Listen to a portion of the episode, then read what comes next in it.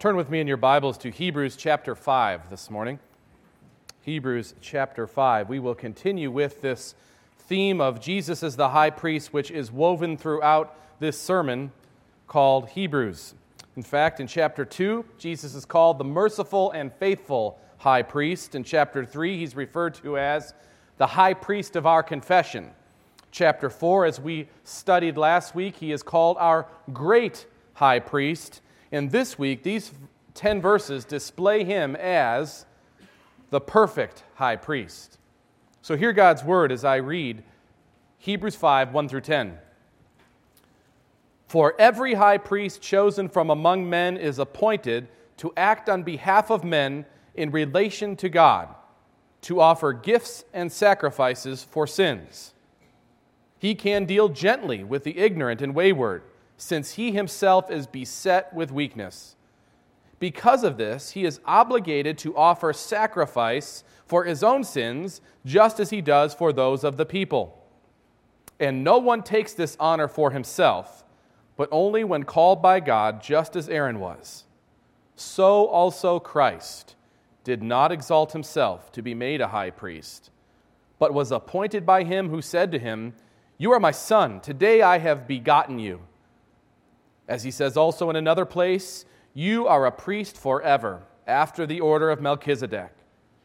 In the days of his flesh, Jesus offered up prayers and supplications with loud cries and tears to him who was able to save him from death. And he was heard because of his reverence. Although he was a son, he learned obedience through what he suffered. And being made perfect, he became the source of eternal salvation to all who obey him, being designated by God a high priest after the order of Melchizedek. Let us pray together. Heavenly Father, our Lord reminded us the sufficiency of your holy word when he said, Man shall live not by bread alone, but by every word that comes from the mouth of God. Let us live by your word, I pray. In Christ's name, amen. Perhaps you have heard the concept or phrase planned obsolescence or built in obsolescence. This is the conscious decision on the part of a given agency or manufacturer to produce a consumer product that will become obsolete in a defined period of time. It exists in many products, from vehicles to light bulbs from buildings to computer software. There are really two different kinds of planned obsolescence that we can speak of. One is technical obsolescence. That's where a product is made with inferior products on, uh, or parts on purpose so that it breaks down after a certain amount of time and you have to replace it. There's different reasons for why this is done, but it's a fact of production. Uh, they can make a VCR that'll last 20 or 30 years, but instead, the one you have, as soon as it breaks, you're better off buying a new one. Why? Because the labor involved in replacing the plastic part will cost more than the VCR itself, and that's just planned obsolescence. Now, it's not all ill will or just to gain money, it's also tech- with technology in mind. Uh, so, what if your VCR lasted 20 or 30 years? Who's going to be watching videotapes in 20 or 30 years? Who's going to be watching DVDs in 20 or 30 years? So, there's a sense in which that's friendly towards us, but there's a planned obsolescence in that. In fact, there's another kind of obsolescence, which I notice more, maybe not as much as I ought to, being a man and all style obsolescence. That's where a product will not be stylish in the span of a calculated period of time. And frankly, that's true across the board. Other than the 1968 Camaro, there's no timeless body on any vehicle that there is. Think about it. Americans only keep cars less than five years, the experts tell us, so they never plan for any further than that because the style dates it. We know what it looks like. And it's funny how they come back. But you could tell still a new car as opposed to what it looked like way back when it originally came out. In fact, along those lines, my dad has a pinstripe suit from the 50s. It's come in and gone out about five times now. It'll probably come in again soon enough. In fact, one, the, one of these style uh, points that make my wife and I laugh as we look at our wedding album. My wife is very style conscious and that she's aware and understands uh, what good styles are. And at the time, shiny teal wedding bridesmaid dresses were in style. And we laugh when we look at that now. Now, I hear you laughing, but I've been to some of your houses and I've seen, I've seen your wedding pictures from the 70s, especially from the 80s. Those are the best ones. Style obsolescence. For a time, they have their place, and they're good for that time. There's a purpose for it, they wear out their usefulness. If it's a planned obsolescence, it's planned. For a certain period of time, this is going to have great good, it's going to be important. In the redemptive plan of the Trinity, the priesthood, the Levitical priesthood, is an example of planned obsolescence. It was there for a great purpose. It ministered to people so that they might know who the Redeemer is in their time frame before Messiah actually came. But with his coming, the old order priesthood became obsolete. And the writer of the Hebrews here is not trying to say old priesthood bad, good priesthood good, just rather old priesthood had its purpose, new priesthood cannot be topped in Christ. Don't even try. As glorious as the old priesthood it was, and he, and he says nice things about it, like Moses, in comparison to Christ. In comparison to Christ, there is no way to say that there's still a need for that old priesthood when we have the great, merciful, faithful high priest of our confession, the perfect priest. That's what this passage essentially illustrates for us, declares to us that Christ perfectly fulfills the office of high priest, manifesting himself as our sole mediator with God the Father. And I stress, he's manifesting himself. Jesus Christ, and hear me closely on this, has always been the only mediator, the only way to God. Always. It's not new when he comes and does his work on the cross. But he manifests himself in an unquestionable way as the sole mediator when he comes. And he proves himself with his sinless life, his death, and his ascension. What we have before us in this text, linguists like to refer to as concentric symmetry. If you look at it on your outline, you will see it begins by describing on the top part of it, think of it as an hourglass, the outline. In the top part of the hourglass is describing the old office of the priesthood. And then on the bottom half of the hourglass is the new priesthood in Christ. So you have this concentric symmetry. If you folded that then together, you would see that it says the same. It says one thing about the, the old priesthood, and then it says how Christ fulfills it, and yet takes it to a new level. So we have before us a beautiful picture of what our perfect high priest has done for us and what it means in very practical terms as we proceed. Look at verse 1, where we see the old office of the high priest in its very basic terms. Verse 1 says, For every high priest chosen from among men is appointed to act on behalf of men in relation to God, to offer gifts and sacrifices for sins. It says, For every high priest chosen from among men. So they are taken from among the people and they're given a special place as go betweens, if you will, as mediators as such between God and man in that order. God was not as approachable then as he is now. It's not that he wasn't near to his people, it's just that he wanted to maintain a clear picture of their distance between him him and their sin separating. And so he wanted to maintain that and showed it and illustrated it in this Old Testament economy. The people were still very personally involved with their Lord, However, they had this constant picture of how they needed redemption.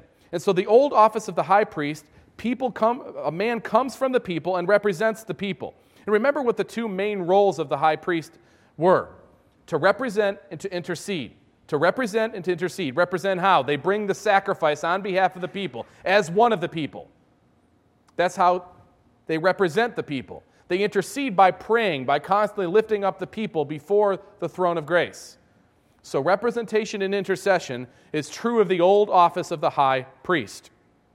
In particular, look at the second portion of verse 1 to act on behalf of men in relation to God, to offer gifts and sacrifices for sins. This refers to the perpetual office of the priesthood and the high priesthood.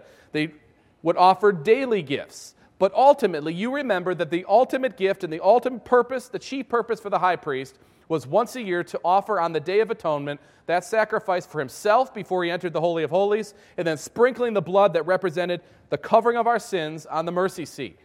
That was his most important purpose. For all the things the priest did, for the high priest, that was the chief thing that he did on behalf of the people of God. So that is the old office of the high priest. Important for sure.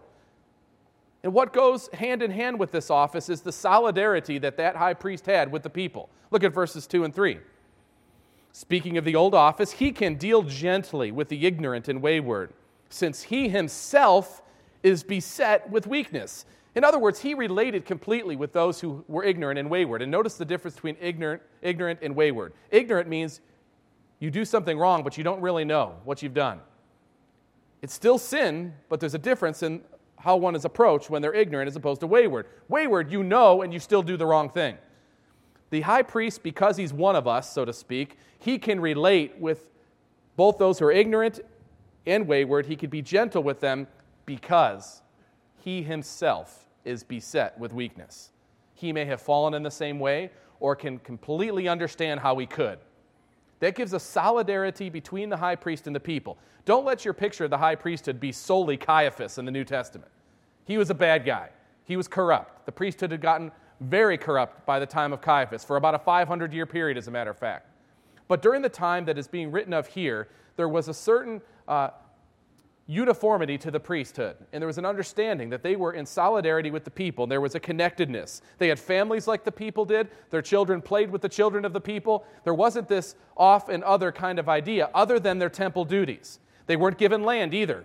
Others had land of their own, whereas the priesthood had to live off the offerings of the people. So there's definitely that component, but there's a solidarity with the people that they shared as high priest, even. And he could deal gently with them because he's one of them. In fact, this harkens ahead to the leaders of the church in our day, where we're told in Galatians 6 to restore the one who has fallen gently, lest you also might be caught up in a similar sin. The same concept pervades human leadership, even when it's divinely appointed. Solidarity of the high priest with the people is key in understanding this old office. In fact, it's been said that this helps us to really relate with our leaders. It also helps you to know where you get your advice, so to speak. It's also been said never let your hair be cut by a bald barber. He can't identify with your needs, is what has been said. The high priest is an important figure as he was, basically a celebrity, still put his sandals on the same way every other Israelite did. Verse 3 says, Because of this, he is obligated to offer sacrifice for his own sins, just as he does for those of the people. Do you catch what is required of him in solidarity with the people? just because he's given a robe to wear and a special status, he still is constantly reminded of his frailty as he has to make a sacrifice before he can even represent the people. His sin is such that it needs covering before he can go represent you. He doesn't have an opportunity, if he has studied well, to think highly of himself. Because God says, You can't even come here lest you first give me a sacrifice for your own sins. I often think of this if I had been born in that era as a Levite and maybe uh, just a rank and file priest and just thinking of the fact of having to offer these sacrifices, but then to be a high priest. And on the Day of Atonement, to have to make the sacrifice, I'd be so scared that it didn't cover it all because I know my heart. You know your heart. Could you imagine having all the weight of all the people of God on your back and you come to the Lord with the sacrifice to be made? Hoping he'll accept it because you know the wickedness of your own heart, and here you are supposed to be the representative of the people. What a terrifying thing that had to be for the high priest on the Day of Atonement. In fact, when you read Jewish commentaries about how this was done, how the sacrifice was given, you will find a constant thread of this idea where they would tie a rope around the leg of the high priest as he went into the Holy of Holies. For if he did not make proper sacrifice or hid something from God in that way, he could be, he could be struck dead on the spot. And no one would enter to get his body out, so they would have to pull him out with the rope. This is the seriousness of going before the presence of God as a representative of the people. The solidarity of the high priest with the people is true of the old order for sure. This also breeds a humility within the high priest that is part of being a high priest in the old order. Verse 4 And no one takes this honor for himself, but only when called by God, just as Aaron was. And for the, the priest in the old order, it wasn't like you thought, hey, I grew up in the tribe of Benjamin.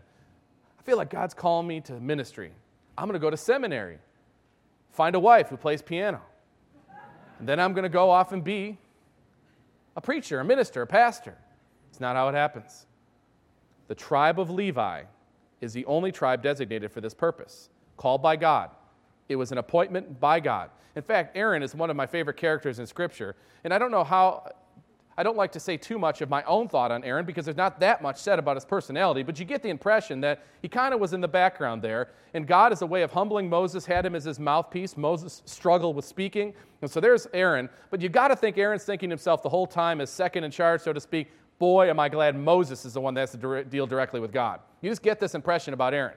And so here's Moses meeting God, being told all these things, standing off to the side. And then in Exodus 28, we have Aaron called as a high priest. He turns from Moses and says, Then bring near to you Aaron, your brother. Aaron has got to be terrified. What does he want? Moses is good, he'll work.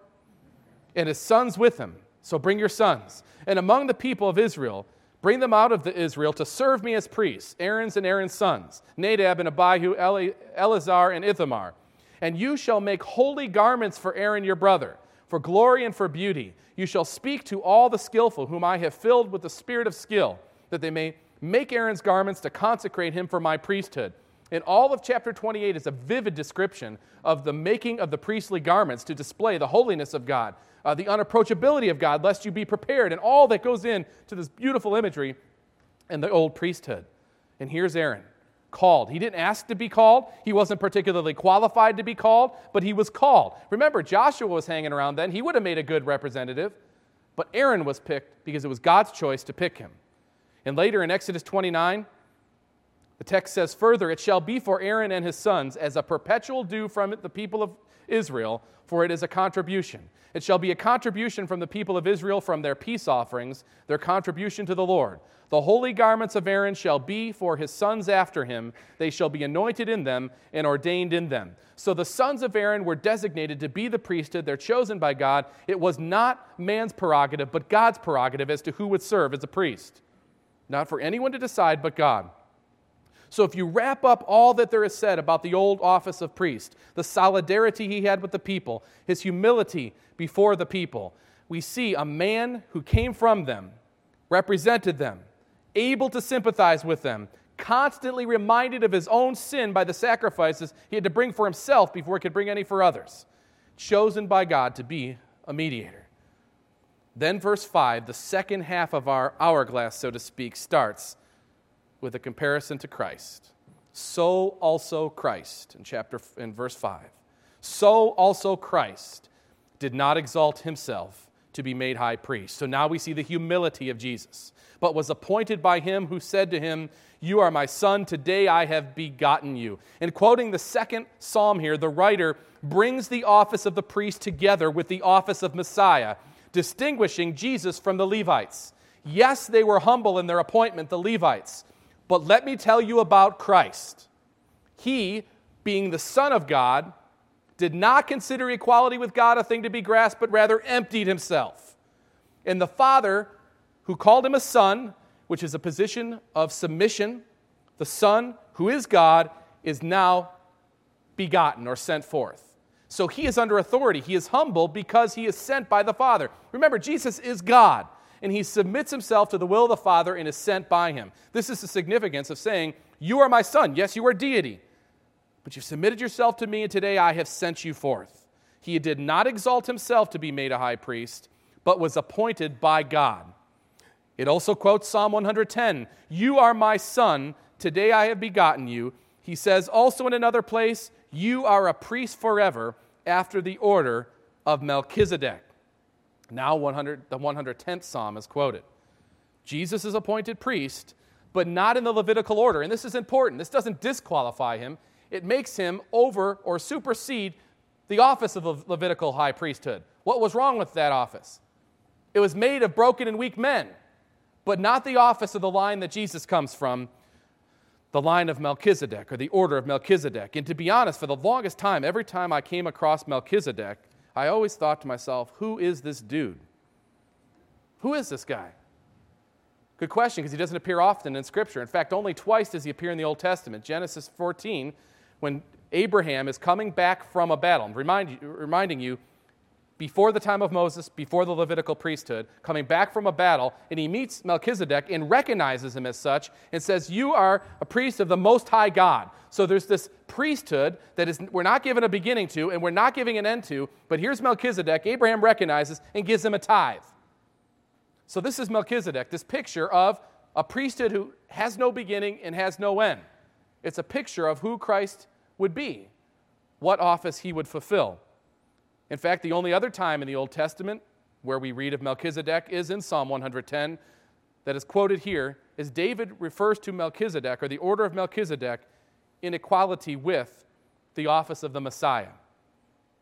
The point of Melchizedek, as I see it, is that he symbolizes in the Old Testament a priesthood different from the human priesthood of Aaron and the tribe of Levi. Jesus has to, off, he has to occupy that office to not only be the sacrificer, but to be the sacrifice himself. All of this points out that Christ was chosen by God. He was not chosen from a family limited to a certain time, but from an eternal order, the order of Melchizedek. Our humble high priest, as humble as the Levites are and were, our humble high priest came to do the Father's will exclusively and perfectly, to bear witness to the truth at every turn, to bring light to the darkness always, to bring true judgment, and to bring abundant life. Now, when you compare the human priesthood to that humility of Christ, there is no comparison, is there? Christ shines all the brighter. He also has a solidarity with his people. Look at verse 7 and verse 8. Christ shows the ultimate humility, taking on flesh, even more humility than the Levitical priest. He shares with us also solidarity, though. You might say, wait a minute, how, how is he to share solidarity with us. He's not ignorant or wayward, beset with weakness like the Levitical priests. How can he relate? Well, remember from last week what we are told about Jesus. In Hebrews 4, verse 15, for we do not have a high priest who is unable to sympathize with our weaknesses, but one who in every respect has been tempted as we are, yet without sin. He had opportunity, my brothers and sisters, in every way you have an opportunity to sin. He could have gotten angry many times. He could have lashed out many times. Think of all the possible categories of sin. He had exposure to possibility in all those realms, yet without sin. So he has maintained solidarity with us, and that he's experienced everything we have, understands completely what it's like to be tempted. The difference is he did not give in, and that gives him the name above all names. It gives him the ability to not only be the sacrificer, but the sacrifice himself to end all sacrifices. That's the purpose of the priesthood wrapped up in Christ finished in Christ. Look at verse 7 and verse 8. In the days of his flesh, Jesus offered up prayers and supplications with loud cries and tears to him who was able to save him from death, and he was heard because of his reverence. Although he was a son, he learned obedience through what he suffered. Luther said it well that the mystery of hum- the humanity of Christ is that he sunk himself into our flesh, and that's beyond all understanding, he said in the days of his flesh. It refers to the time of his incarnation. He offered up prayers and supplications. And I know that the text is speaking in a high point about Gethsemane when he was there wrestling with the Lord. But I would have to say to you that is this not a description of the whole life of Christ? I mean, he got up early in the morning to go pray. Do you, what do you think those prayer sessions were about? They were intense, and I would submit to you that they probably were all precursors to Gethsemane. They're all along the same theme over and over and over again the weight of the sin that Jesus would have to take on himself at the cross. He was starting to get loaded up with that sin, and he would go to the Father in prayer and wrestle with God over the very will of God. Not that he doubted it, not that he's backing out, but the very fuel that God gave him in a progressive way was through prayer and suffering over the lot that was cast for him, that he would pay for our sins. And that's heavier than any of us can any, uh, ever understand. Well, it's true that Jesus may not have sinned in the way we have. He hasn't sinned, so he doesn't have that same relation. You don't have the same relation that he had with the Father when he bore sins that were not his on his own back. And so he suffers, he cries over these. His prayer sessions with the Father were not lighthearted. They were heavy and they were wrapped up in the approach to the cross. He never once flinched on his way to the cross. And what fueled him to the cross was the constant prayer with the Father to keep true to the will of God that he was given. That is the purpose of the high priest. And only Jesus does this perfectly in himself. No one else has done it. It's almost an insult to think in terms of someone else as a priest. when you think of what the high priest has done. Being appointed by God, being a humble high priest, being a perfected high priest, there's no need for any others. Although he was a son, verse 8 says, he learned obedience from what he suffered, what he suffered as a man. And he learned obedience to what? In particular, to Jesus' answering the call to suffer death in accordance with God's will. Then we have, as this beautiful climax of this hourglass or this concentric symmetry, the new office of the high priest. Verse 9, and being made perfect, he became the source of eternal salvation to all who obey him, being designated by God a high priest after the order of Melchizedek. What is said about Christ cannot be said about any other priest or high priest of the Levitical order. Here we are told that Christ was made perfect. Thus, he became the sole source of eternal salvation. Please look closely at those words. Being made perfect. What this is referring to is his humanity. He's perfect as God. He takes on flesh, and then God uh, prescribes for him 33 some odd years to live out that perfection, to show forth his perfection, so that at the end of that three year public ministry, God the Father can say, This is a worthy sacrifice. He has been tempted in all ways, yet without sin. He has done what Adam could not or did not do. He is accepted. His life has been perfected. He is completed in what he has been called to do. Not that he wasn't perfect before, but now his humanity has been made perfect and he then has been made or declared, you might say, the sole source of salvation. Please see this. It doesn't say a source of salvation, the sole source of eternal salvation. This is key, and we not, ought not hide it under a bushel. It's not a matter of elitism, it's a matter of really, truly loving people and telling them there is only one way. It's the one who paid the price. How can you go before the Lord in your sin? Think of the high priest. What did he have to do? How can anyone say that I could stand before God because of the good things I've done? If anyone could say that, would have been the high priest, and they still had to offer a blood sacrifice. But Christ gives us the way, and all men everywhere need to hear that because it's the only way that they can have eternal salvation. Jesus says it of himself, is declared here again by the writer of Hebrews. And if we understand what is meant as him being high priest, we will see clearly that it is only through him. And how? being designated by God, the high priest after the order of Melchizedek. That's who he is. But how do we become saved? How do we know that we have eternal salvation? Obeying him. Wait a minute, that's works. I mean, I got to do something, work? What it says is obey him. He says, follow me. He says, I am the way, the truth, and the life. No one comes to the Father but by me. Believe upon me. Obey that. It's true, obedience in a general sense will manifest whether you really do have a relationship with the Lord. So those words are often used, often used synonymously in Scripture. But it always comes from the gift of faith that God gives in His Son, and then from His Son, in that relationship, come fruit. So if we're not obeying Him, it begs the question as whether we trust Him. But to obey Him is to come and follow Him. That's how we know we have eternal salvation. J.C. Ryle said this concerning this amazing truth of Christ's incarnation. Who can estimate the value of God's gift? When He gave to the world His only begotten Son, it is something unspeakable and un- incomprehensible. It passes man's understanding. Two things there are which man has no arithmetic to reckon and no line to measure. One of these things is the extent of that man's loss who loses his own soul.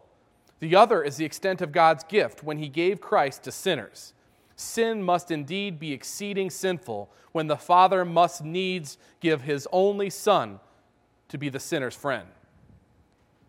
Christ is the high priest, he's the priest to end all priests. You know, there are all sorts of ways in which this practically applies to us. If you think it's just high and lofty theology and just, uh, you know, interesting but doesn't affect my life where I'm at, remember what we spoke of last week and continue on thinking of this week we learn that Christ has purchased with his own blood direct access to God the Father. Tell me, is there something more important to your access than God?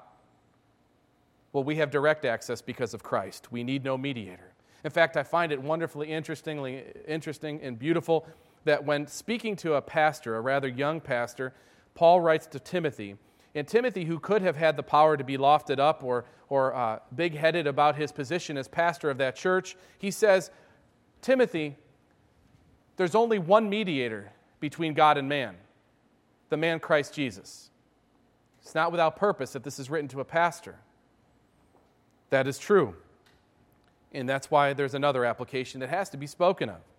We are no longer in need of priests like the Levites. Jesus trumps them, they're obsolete. He is our great high priest. This has always been a particularly sensitive thing to me as I've grown up in the Roman tradition, the Roman Catholic tradition, where I was taught clearly and without question that a priest was a mediator between God and man. I was told because I had some spiritual awareness as a youngster, you should probably be a priest. And said it with all seriousness because those were people who were specially identified to be mediators for the rest of the people. And perhaps God was calling you to that if that's what your sensitivity was to spiritual things. In fact, even today, relatives will refer to me as a priest when talking to other people because their view of the clergy is priestly, that it is a, you are a mediator between God and man. And they'll talk to me, he's a priest in the Presbyterian church, which is rather funny if you understand the, the exact roots of the Presbyterian church. But they mean well and they're referring to what they know. And in their mind, the priesthood in the Roman Catholic mindset is still that it is a mediatorial role. It stems from many things, but simply put, the Lord's Supper is still a continuing sacrifice in their mind. In other words, some eternal sacrifice has been made, and we draw off of that every time the Mass is spoken, as it's referred to. And so this is an actual sacrifice of Christ. Well, who can actually do a sacrifice except a priest? And so the priest is given that role only. Not average common man, but only the priest can do that. Furthermore, he serves as a mediator between God, you and God, and so therefore you have to go to him to share your sins not about directly going to God, it's going through the means that the church has appointed, which is the priesthood. And so you go to the priesthood to confess your sins. I did it many times as a youngster, many times. I, would walk out and I always remember a whole bunch that I didn't tell. I, I, can relate with Martin Luther, who would confess eight hours on end, walk away, and five minutes later have to come back because there was something else he had to confess. And he went through the priest. That was the way it was taught. That's the way it still is proclaimed. Unless you think I'm just building some straw man, let me recite for you from the Roman Catholic Encyclopedia. And I say it's because it's important. Maybe you personally struggle with this, or because you have friends or family that are, are involved in this, uh, tr- this particular theological tradition. Listen to what it says in their own words. The sacrifice of the Mass, so they're referring to their uh, partaking of communion as they understand it, indicates only one side of the priesthood. The other side is revealed in the power of forgiving sin, for the exercise of which the priesthood is just as necessary as it is for the power of consecrating and sacrificing. Like the general power to bind and loose, the power of remitting and retaining sins was solemnly bestowed on the Church of Christ. Accordingly, the Catholic priesthood has the indisputable right to trace its origin, in this respect, also to the divine founder of the Church. Both sides of the priesthood were brought into prominence by the Council of Trent. Council of, Trent, Council of Trent was an important uh, during the Reformational era, a reaction to some degree to the Reformation, that made statements that were bold statements that have never, I, and I repeat, never been, never been retracted. And hear what it says If anyone shall say that in the New Testament there is no visible and external priesthood, nor any power of consecrating and offering the body and blood of the Lord, as well as of remitting and retaining sins, but merely the office and bare ministry of the preaching of the gospel, which incidentally basically describes me, in the Reformed tradition and, frankly, the Protestant tradition. What does it say about us? Let him be accursed. Let him go to hell. That's what it says. Far from being an unjustifiable usurpation of the divine powers, it continues, the priesthood forms so indispensable a foundation for Christianity that its removal would entail the destruction of the whole edifice. A Christianity without the priesthood, so says the Roman Catholic Encyclopedia, cannot be the church of Christ. Now, I ask you, without being combative in any way, how does this comport with what Hebrews has declared about Christ? What does this say about Christ's finished work on the cross? Is it really finished? Is he really all we need? What does this say about your direct access to the throne of grace? One of the great contributions of the Reformation was a recapturing of the doctrine that Scripture clearly teaches called the priesthood of all believers. My friend and mentor wrote this To the reformers, this was a gross distortion of biblical and early church worship practices. One of their greatest achievements was to restore intelligent, unified participation in the body of Christ in worship. They transformed the people from uncomprehending observers to the worship of the sacrificing priests into an active royal priesthood, Calvin, echoing the early church fathers, insisted that, quote, each Christian bears the exalted title of sacrificer, end quote, and therefore has the right place in the offering of praise and prayer in the liturgy. It is not the priest alone who has access to the heavenly sanctuary, but rather every member of the body of Christ has heavenly access into, the God, into God's throne room on the Lord's day. In the new covenant, there are no degrees of nearness, as there were in the old covenant, but every worshiper is a saint, that is, one who has sanctuary access. The table of the Lord Jesus Christ is not the actual body and blood of Christ. It's a reminder of the finished work of Christ, accompanied with the Holy Spirit's ministry in a special and even mysterious way. And we come to celebrate it every week to remember the finished work of Christ. I am not a mediator between you and God. My role, rather, is very clearly to help you better understand who the sole mediator is.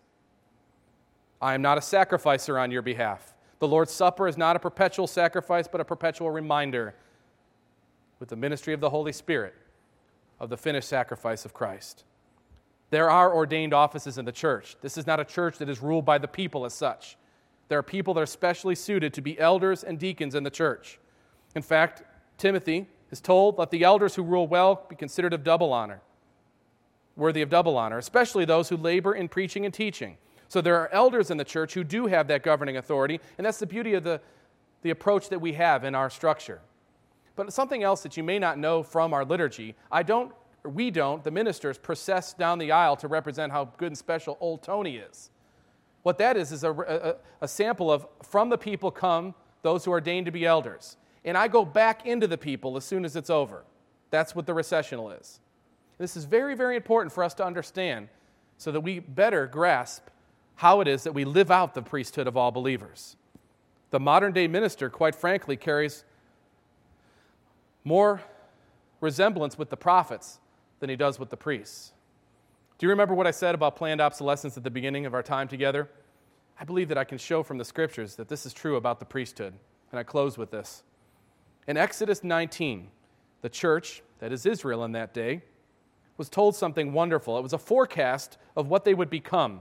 There would be a time for the priesthood, but ultimately, listen to what Exodus 19, 4 through 6 forecasts. You yourselves have seen what I did to the Egyptians and how I bore you on eagle's wings and brought you to myself. Now, therefore, if you will indeed obey my voice and keep my covenant, you shall be my treasured possession among all peoples, for all the earth is mine. And you shall be to me a kingdom of priests and a holy nation. These are the words that you shall speak to the people of Israel, to the church. You will be a kingdom of priests. He's forecasting this. Has it happened yet? Of all people to say it, Peter you know who Peter is, who he really is. Listen to what Peter says. But you are a chosen race, he says to the church. You are, present tense, a royal priesthood, a holy nation. He wasn't talking to a graduating class of seminary students getting ready to go off to their churches. He was speaking to the church. And he says, You are a chosen race, a royal priesthood, a holy nation, a people for his own possession, that you may proclaim the excellencies of him who called you out of darkness into his marvelous light. Once you were not a people, but now you are God's people. Once you had not received mercy, but now you have received mercy. Brothers and sisters, if there's one thing we can gain from this study on Christ as our great, most merciful, faithful, and perfect high priest, it's that there is no other access to God. And the access we have is perfect, it cannot be improved. And he calls us to himself daily. And we can because of who he is. He's our perfect high priest. He's your perfect high priest. Let us pray. Lord, we are so thankful that you have purchased us access to your own throne.